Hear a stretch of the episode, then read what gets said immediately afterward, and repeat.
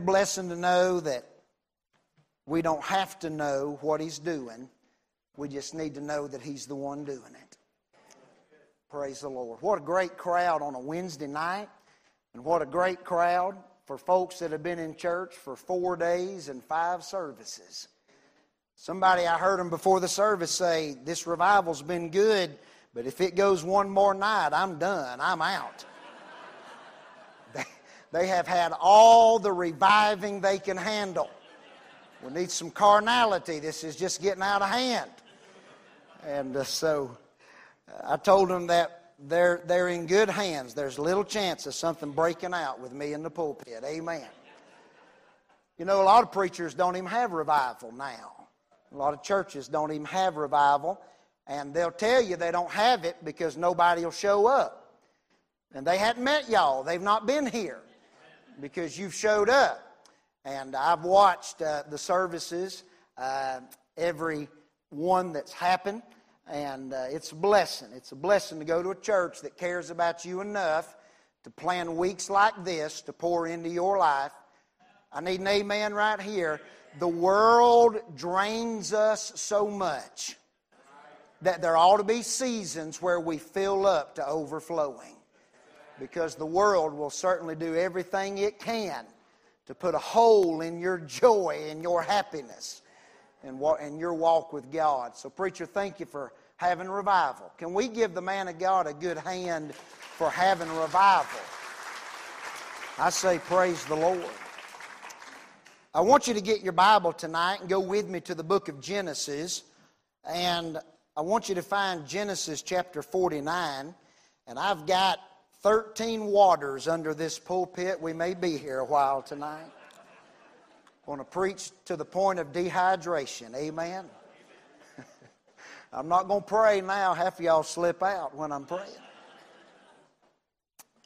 Genesis 49. And I want to look at one verse tonight in Genesis 49 in verse number 9. You can look this way. Genesis 49 is the account of Jacob who is laying on his deathbed, and he has called before him his sons. And in this chapter, every son has received a blessing from Jacob. Now, they're not all blessings. Some of them are rather condemning in nature. They are all prophetic in some sort. Some speak to the life of the Son, and some speak to the future of the Son, but they are a blessing because they are from God through Jacob to his sons. And I, for some time, have been preaching out of uh, all of these boys uh, here and there where the Lord has led me. And tonight I want to talk to you about one of them in verse number 9. Let's read it together. The Bible says, Judah is a lion's whelp. From the prey, my son, thou art gone up. He stooped down, watch now, he couched as a lion, and as an old lion, who shall rouse him up? Father, thank you for your word. I thank you for this church. I thank you for the difference it is making, not only in this city, but around the world. I pray tonight that you would let me have a small part of that by encouraging this flock, by leading them just a little while into some green pasture in the Word of God. I pray that your man would be encouraged and helped tonight. God, I pray that you would truly send us out with our spirits lifted, our hearts free, knowing we have been where you are. And I thank you for what you'll do, and it is in Jesus' name. And God's people said, Amen. In verse number 9, Jacob has come to bless his son Judah. Now, the very name Judah is significant in the Bible. When Judah was born, his mother made this statement I will name him Judah. And she said, Now will I praise the Lord. And the name Judah literally means praise.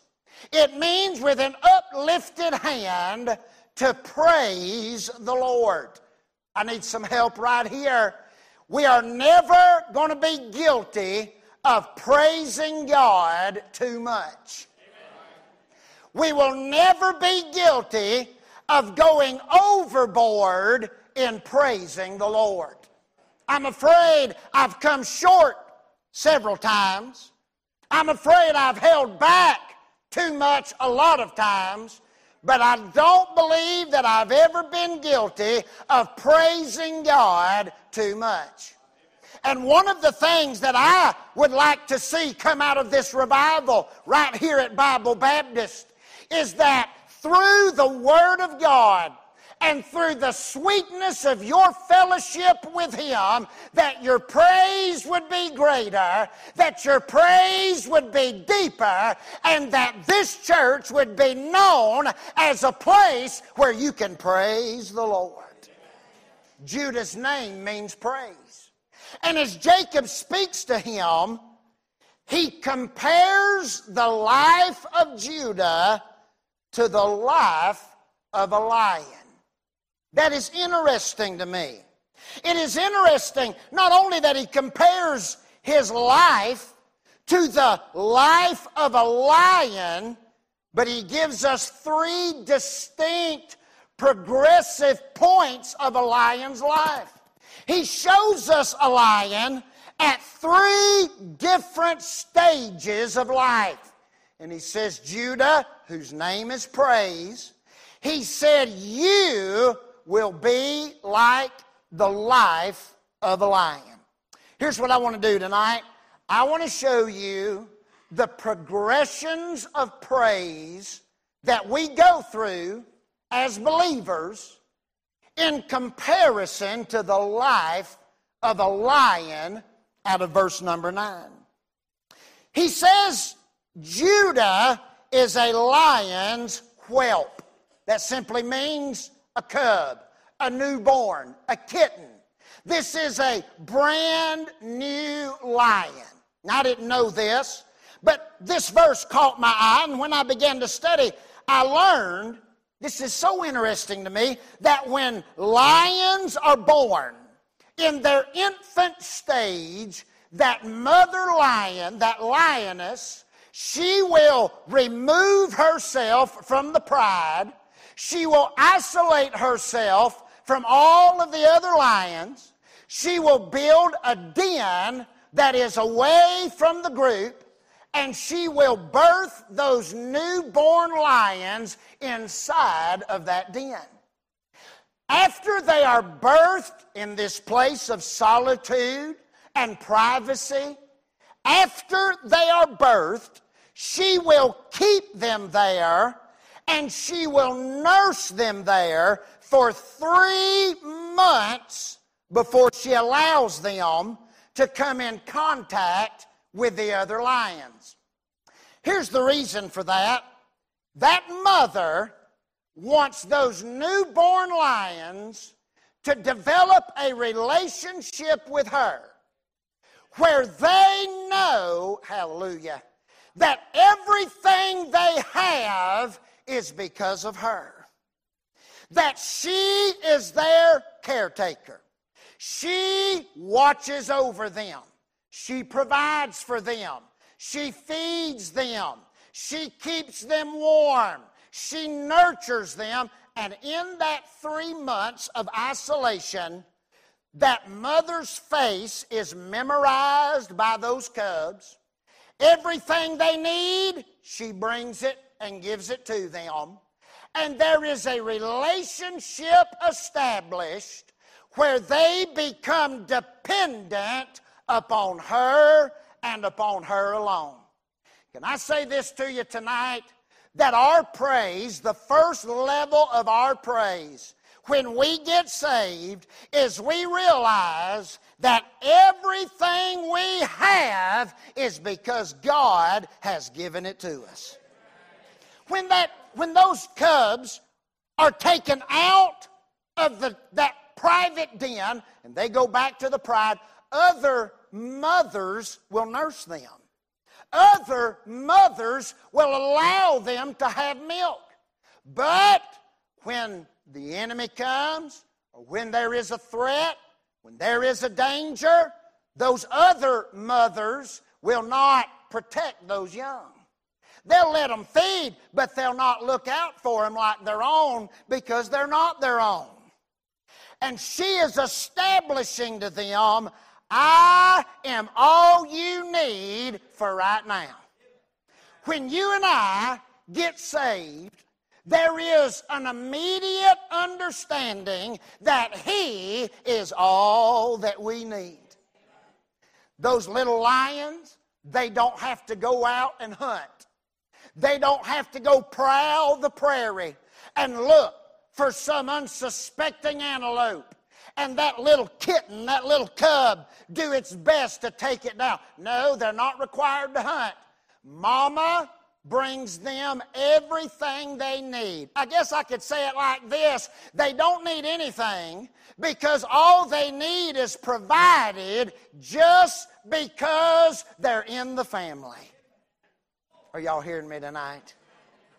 When I got saved, I got everything I needed just because I'm in His family.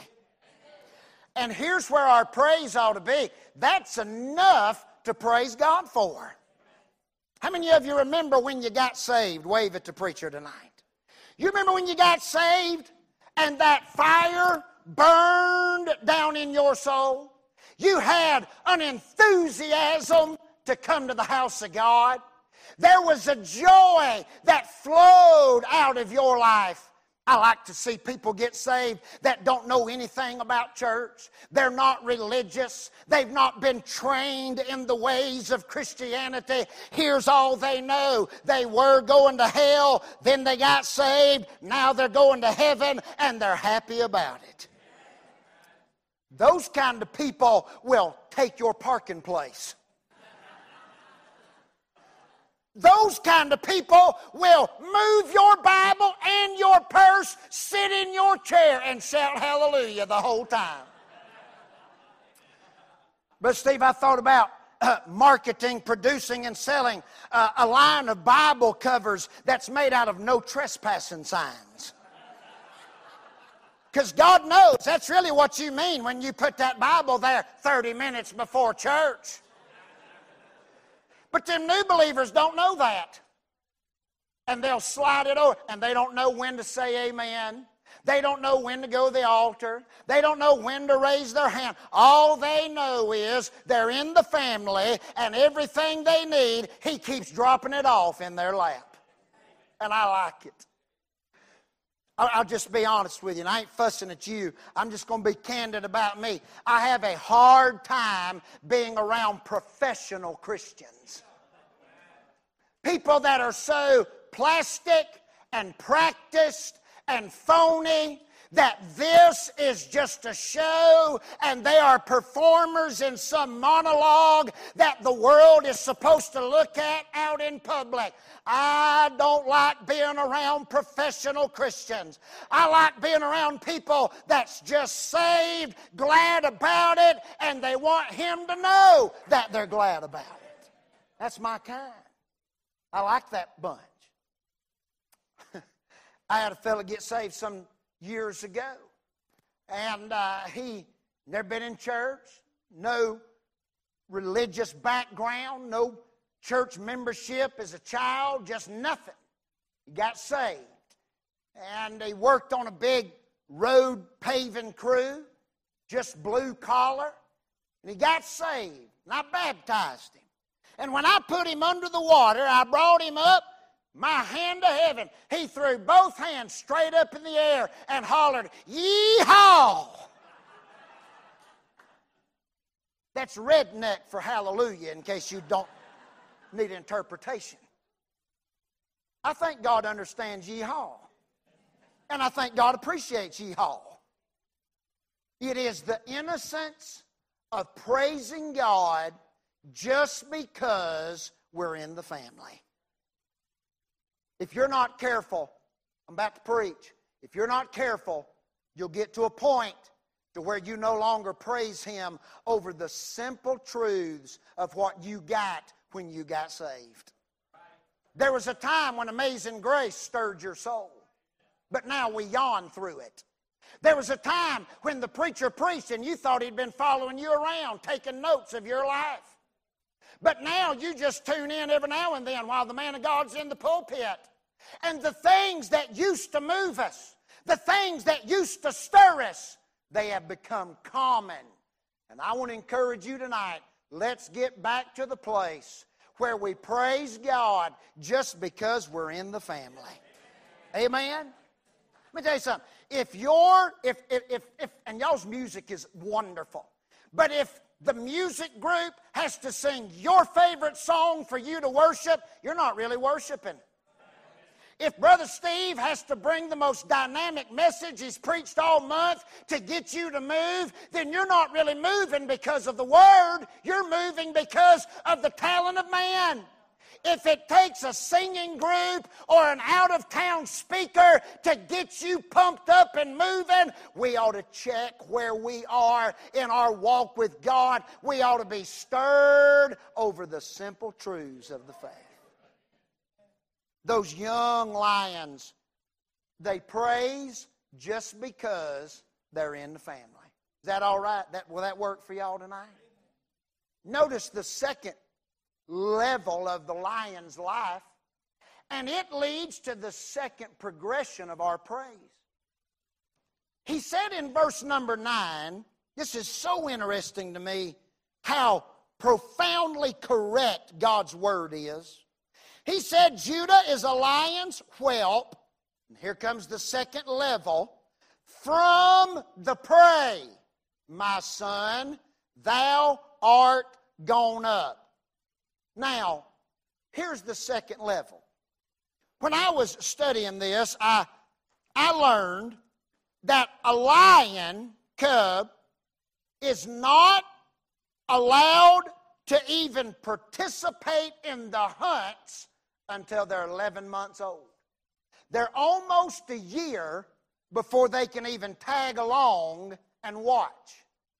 And they are not capable, from what I've researched, they are not capable of providing for themselves until they're two years old. They are in that level of dependency. But after the age of two, it is now put upon that lion to stop waiting on it to be dropped off. And now it's time to get up and go get it. Now, hear me out. When we first get saved, the Bible talks about the milk of the Word. God will feed us God will nurture us. God will lead us along in our naivety and in our infant stage of Christianity. But I'm going to need an amen right here. There comes a time when you got to get up, get out, and go after it for yourself. There comes a time that He's not going to drop everything off in your lap, but you'll have to fight some battles for yourself. You'll have to go through some difficult things. You'll have to pass through some deep valleys and you'll go through some trying experiences. And here's why because God is teaching you the value of praise when it was hard to come by. I learned this. I learned that a lion and its hunting is only successful between 19 and 25 percent of the time. That means that if a lion goes out trying to get something to eat, out of a hundred times, it's going to fail 81 times. Now, that's bad news if you're a hungry lion. But that's wonderful news if you're just a gazelle minding your own business out on the plains. The lion does not kill every time his stomach growls. 81% of the time, he comes back hungry.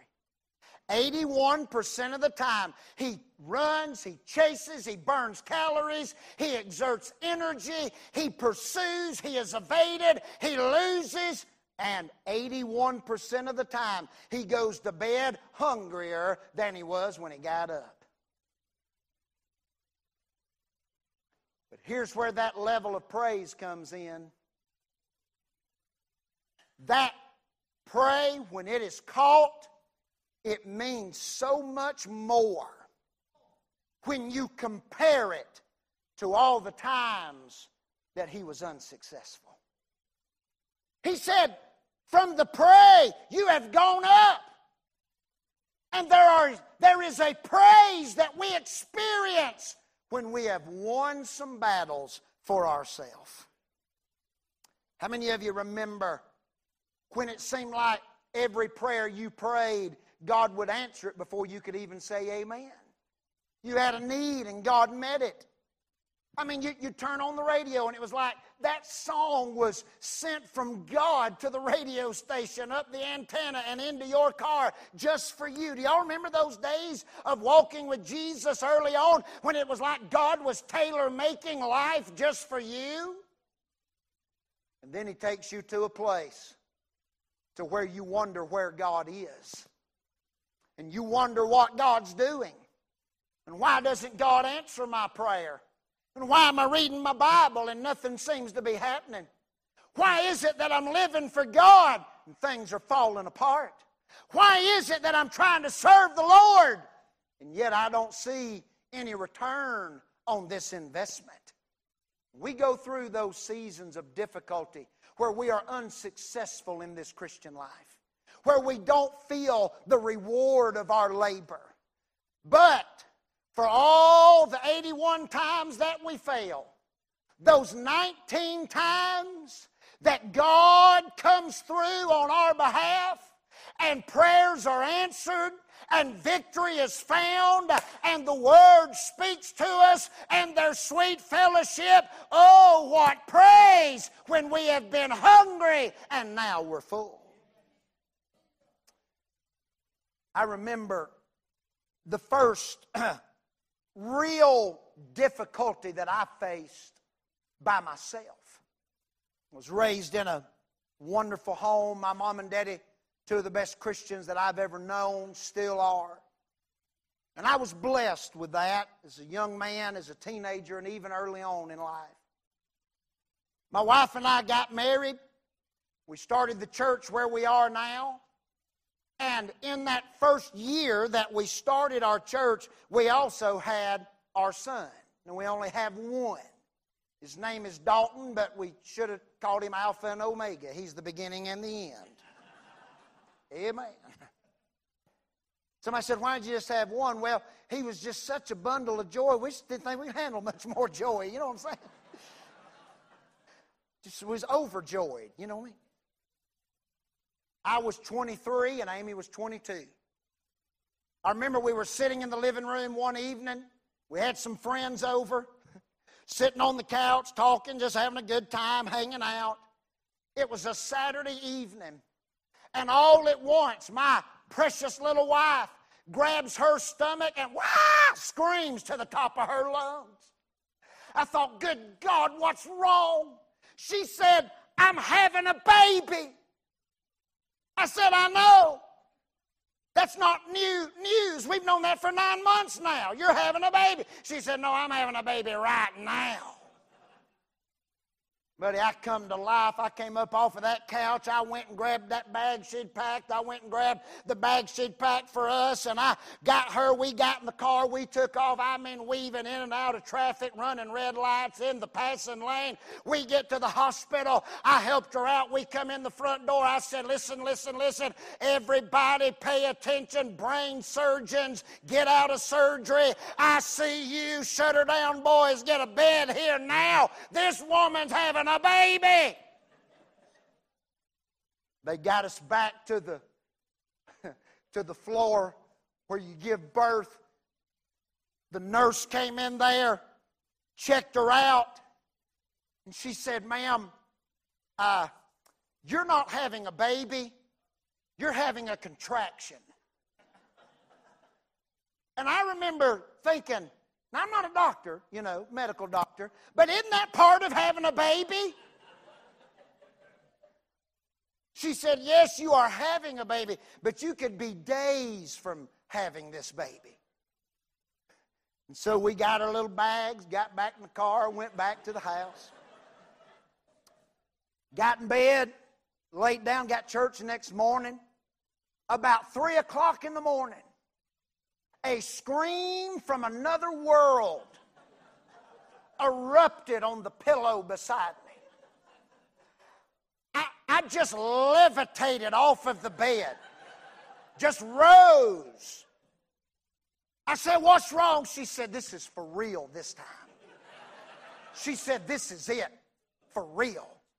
We went back out, got in the car. I'm talking about, I said that first, that was just practice run. This is the real. We ready now. We went back in that hospital, the same ordeal. They took us up in that room. That, that PA come in there and she checked her out and she said, Now, uh, ma'am, I'm going to go over this one more time. One more time. What you are having is not yet a baby, it is a contraction. I never will forget it. She said, But if you're going to drive down here, every time this happens, by all means, please just stay with us. And we did.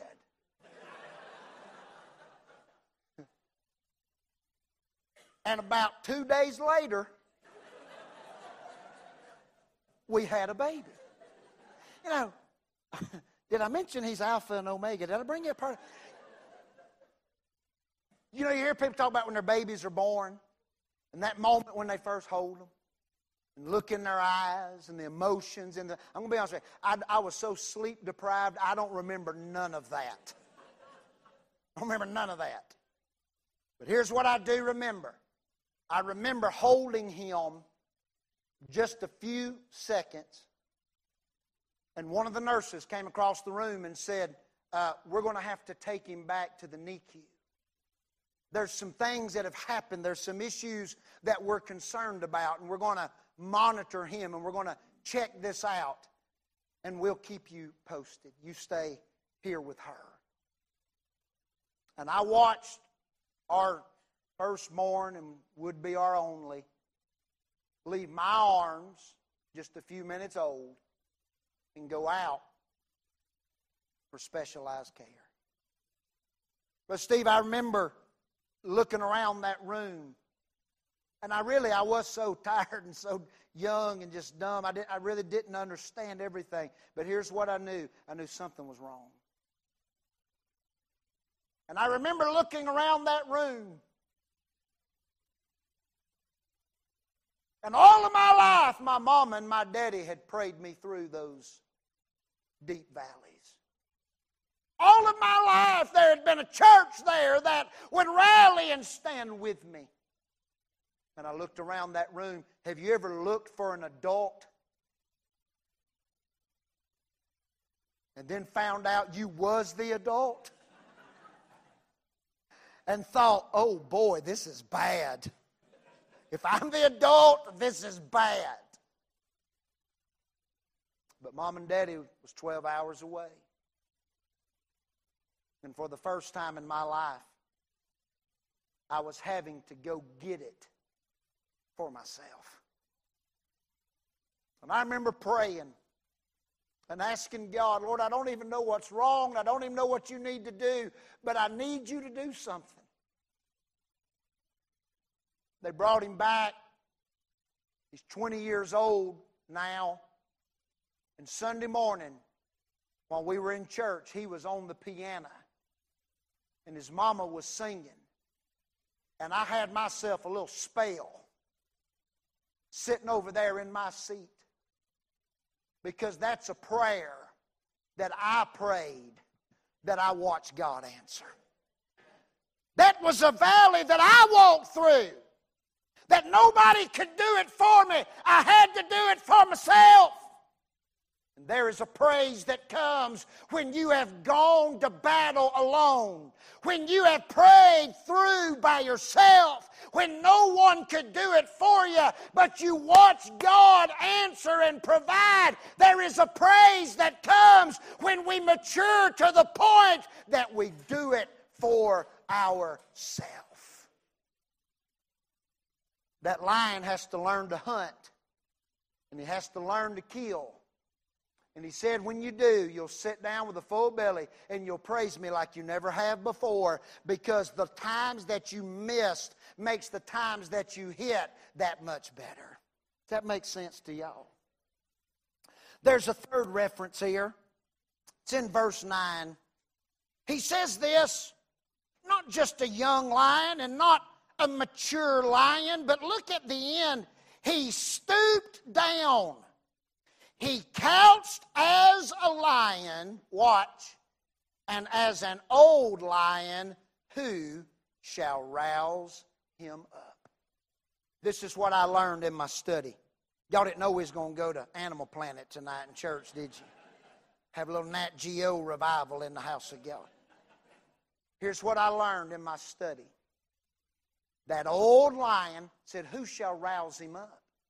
They tell me that when a lion comes to a certain age, to a certain place of maturity, to a certain place of dominance, if you will, that they are not easily stirred up. As a matter of fact, they will become so confident that they will be almost docile in their behavior. Uh, and if you've ever watched a documentary or a show, you'll see that old lion laying out and he's, he's just got his tail just swatting the flies off of his face.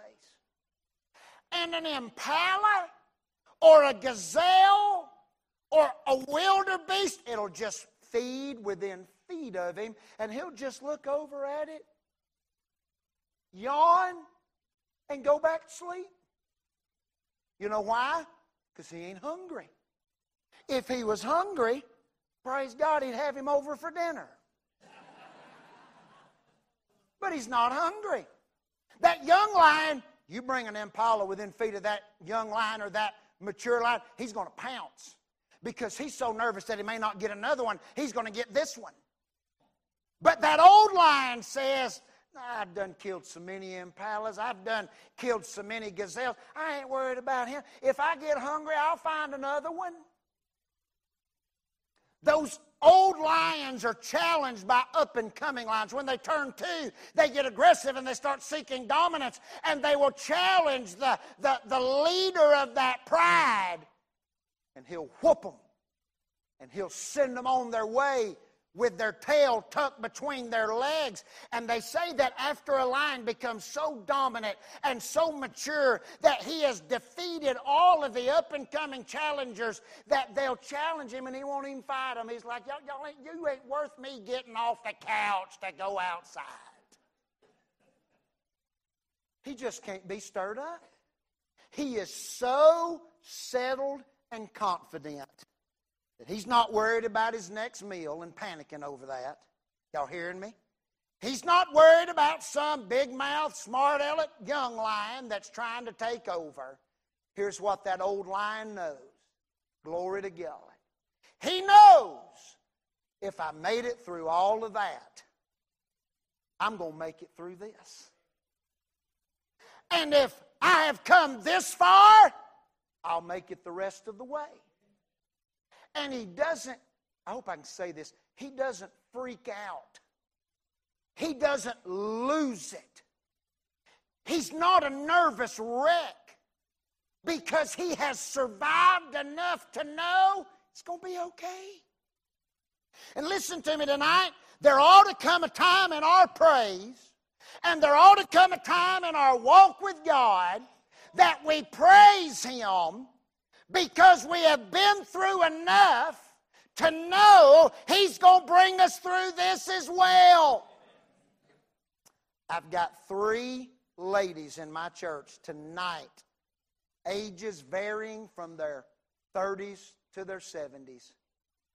They're all facing very serious cancer that could be, and more than likely is, life threatening if everything doesn't go right. And I want to say to you that being an old lion in Christ has nothing to do with age. You can be old in years and young in faith.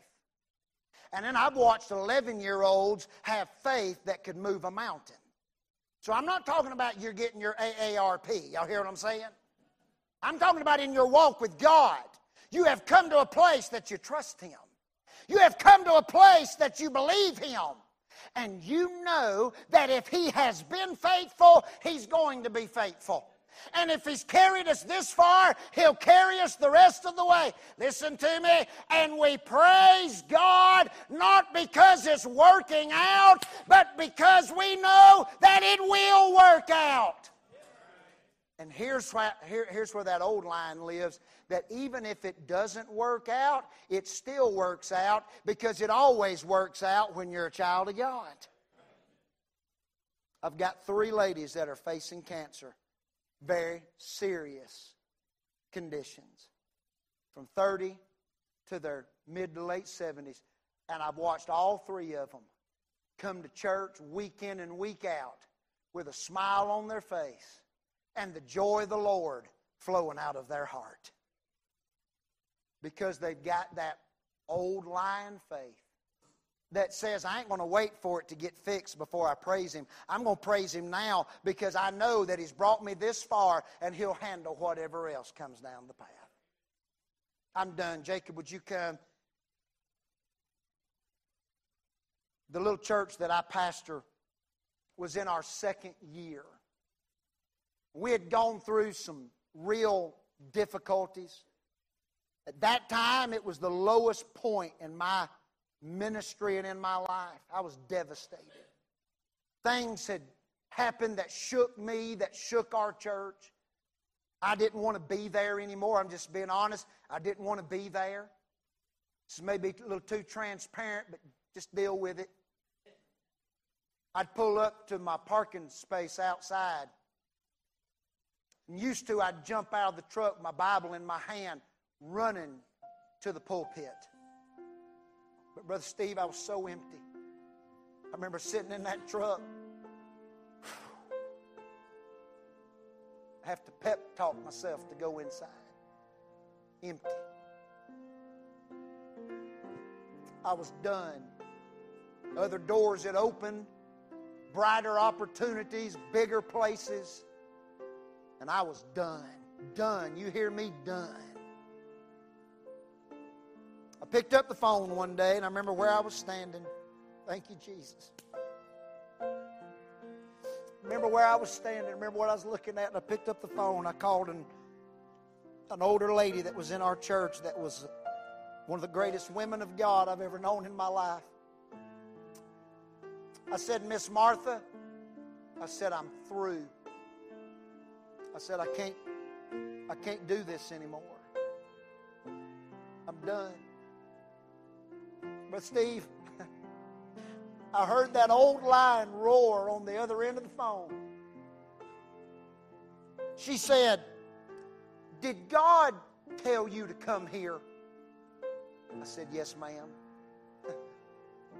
She said, Has God told you to leave? I heard that old lion with that faith. And I said, No, ma'am, he hasn't. She said, Well, it don't seem to me like you've got much say in the matter. I'll see you Sunday. And hung up on me. And I remember thinking, don't she know how bad this is? Don't she know how empty I am? Doesn't she know that it's never going to be what it was and it's never going to be okay? This is it. But here's what those old lions know they know that God's still God. They know that this isn't it. And God's going to bring you through just like He always has. I, am not going to stand up here and act like I'm there in my walk with God, but I will say this I want to be there in my walk with God. I want to walk into the impossible and yawn and say, This ain't no big deal. God's got this, just like He had all that. Don't you want to praise Him tonight? Don't you want to praise Him just because you're in the family? How many of you have had some hard battles that you had to fight and you didn't win at first, but look, look at where God's got you now. How many of you have been through so much that God proved Himself faithful that you can praise Him no matter how this shakes out? We can praise Him. Stand up with me all over the building. Just right now, while you're standing, just keep that momentum moving. And let's just come find a place in this altar and let's just praise Him. Some of you, it's been a long time since you've just praised Him because you're saved. Come thank Him for grace. Come thank Him that you're in the family. Come praise Him that hell is no longer an option. Heaven's your home. Some of you are standing beside answered prayers. Some of you are living in victories that you fought for for years, but you're living in it now. the devil said you'd never be sober, but here you are, clean in God's house. The devil said you'd never not be depressed, but here you are with joy. The devil told you that you'd never have a relationship with your children, but you do. Oh, I'd praise him. Oh, I'd praise him. I'd praise him.